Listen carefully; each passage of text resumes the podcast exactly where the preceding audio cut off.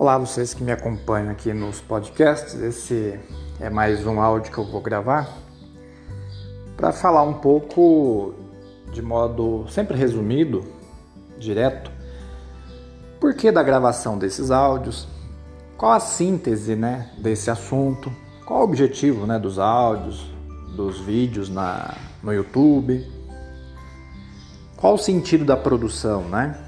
Qual o sentido? Então, é muito importante que vocês que estão acompanhando esse trabalho possam observar que existe sim uma ideia central ou uma preocupação maior ou um desejo que seja, né, com esse trabalho. Bom, o que seria isso então? Na verdade, nada além daquilo que busca a filosofia, que é o conhecimento da verdade. Não estou falando aqui de verdades relativas, porque, embora né, esse conceito seja muito válido, ele é mais comumente compreendido, mais facilmente aceito, mais facilmente difundido. Mas eu estou falando de uma filosofia em que busca uma verdade não algumas verdades, mas que busca uma verdade. Uma verdade na qual e da qual todas as outras podem depois derivar. Muito bem. Cada pequeno áudio, ou vídeo, ou reflexão, eu puxo para um lado, eu chamo a atenção para alguma coisa. Todos esses assuntos em particular, todos esses temas em particular, eles apontam como se fossem galhos para um tronco. Então, esse tronco é a filosofia e aquilo que a filosofia faz, que é a busca da verdade. Não das verdades relativas, mas estou falando da verdade propriamente dita. A verdade absoluta mesmo. Por isso que é busca, né? A filosofia busca ela faz esse esforço, esse movimento com essa com esse objetivo. Bom, e o que, que isso tem a ver né, com saúde mental? Tem tudo a ver.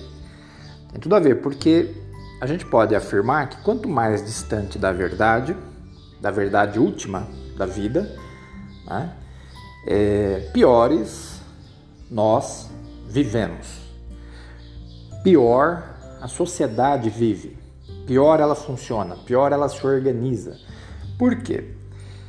Porque na medida em que nós, seres humanos, é, vivendo em sociedade, em grandes cidades, cidades gigantescas que parecem países, né? com muitos milhões de pessoas, na medida em que esse grau de complexidade vai atingindo cada vez mais né, é, níveis elevados, então é natural que surjam cada vez mais problemas de ordens diversas.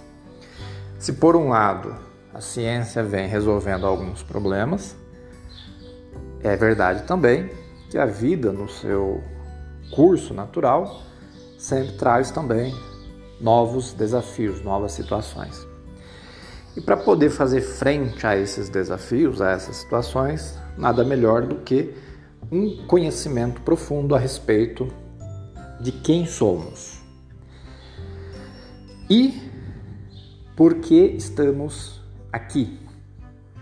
Então, isso vai naturalmente facilitar todo tipo de planejamento, vai facilitar todo tipo de ordenação, porque nós sabemos quem somos e para que estamos aqui. Então, isso vai ser critério fundamental na criação das soluções. Ao passo que, longe disso, longe da verdade, longe da identidade, longe de saber o que somos e para que estamos aqui, é mais natural que a cada problema, a cada problema, criemos vários outros e que além de não resolver aquele, aquele passa até a ficar como que esquecido num canto, porque já nos convencemos de que vai ter que fazer parte e aquilo passa a ser banalizado como normal, como natural. No Brasil, a gente pode falar da violência que mata mulheres, que mata criança, que mata idoso, que mata policiais, né? É, que mata também infratores, né? Que também é um, um erro, sim. Afinal de contas, o sistema judiciário deveria funcionar, né? É, até para dar algum grau também de proteção para essas pessoas que se desviam do caminho, né? Tô falando dos infratores, né? Tô falando de pessoas que acabam também cometendo algum crime e acabam morrendo dentro do próprio crime.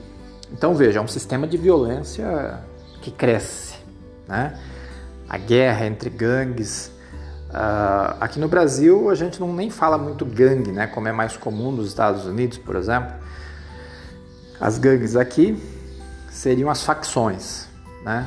As facções têm uh, a mesma razão das gangues, que é a disputa de território, que é a autoafirmação da identidade, que é busca de poder também, controle, né, de tráfico e etc. Enfim, tudo aquilo que é, ocorre dentro desses universos de violência, crime, poder, etc.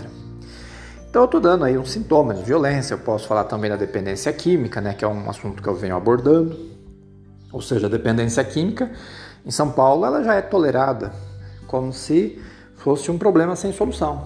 Ninguém tem conhecimento suficiente para resolver o problema do crack, da cracolândia. Né? Aí o governador vai com ações é, totalmente, vamos dizer assim, burras, né? ações burras, ações truculentas. Então é isso que eu estou dizendo. Qual o objetivo então dos áudios? Qual o objetivo do vídeo? Qual o objetivo das reflexões? É tomar um cuidado e levar a vida a sério para a gente adquirir um grau mínimo de sensibilidade para que, se não nos é possível enfrentar ou solucionar um problema, que então pelo menos seja possível que nós não o tornemos ainda pior. Pelo menos isso.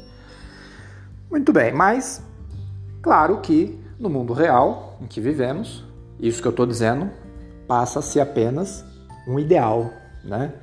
É um ideal que você está falando, né? Que seria bom que se as pessoas fossem diferentes, né?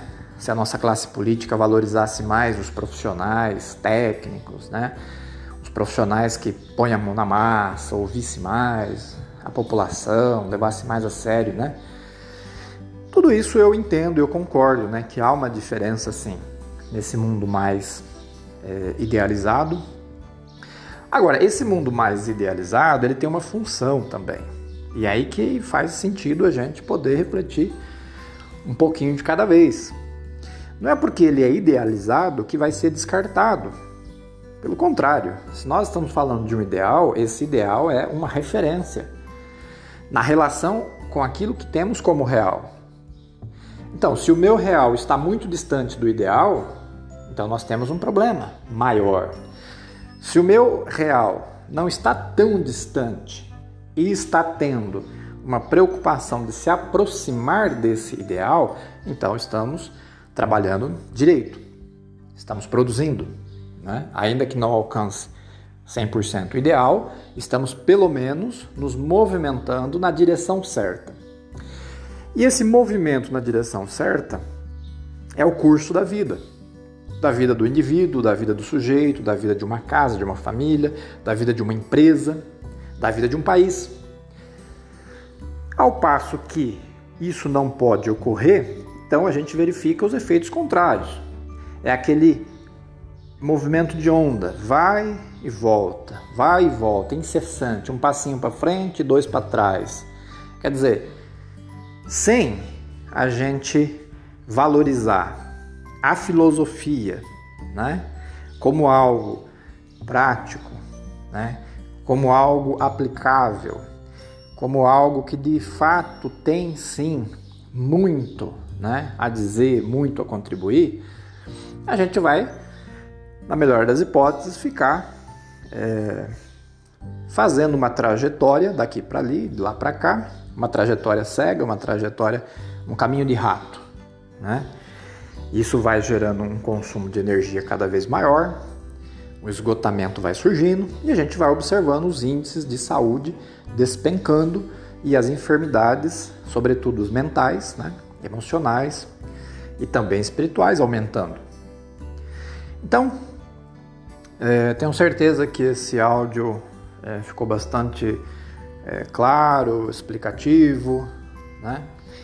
E vou ficando por aqui para não ficar muito muito longo, mas pretendo é, continuar gravando outros, sempre resgatando essa importância, né, de uma formação é, séria, sólida, né, descartando essa onda trazida pelos coaches, né, em que a formação é feita de qualquer jeito, com qualquer um, sem qualquer critério, que as pessoas saem falando aí, reproduzindo que nem papagaio, sem ter qualquer vivência, sem ter qualquer experimentação, sem ter qualquer compromisso histórico, né, real com o próprio ato de conhecer, né, de ser também conhecido e de produzir conhecimento.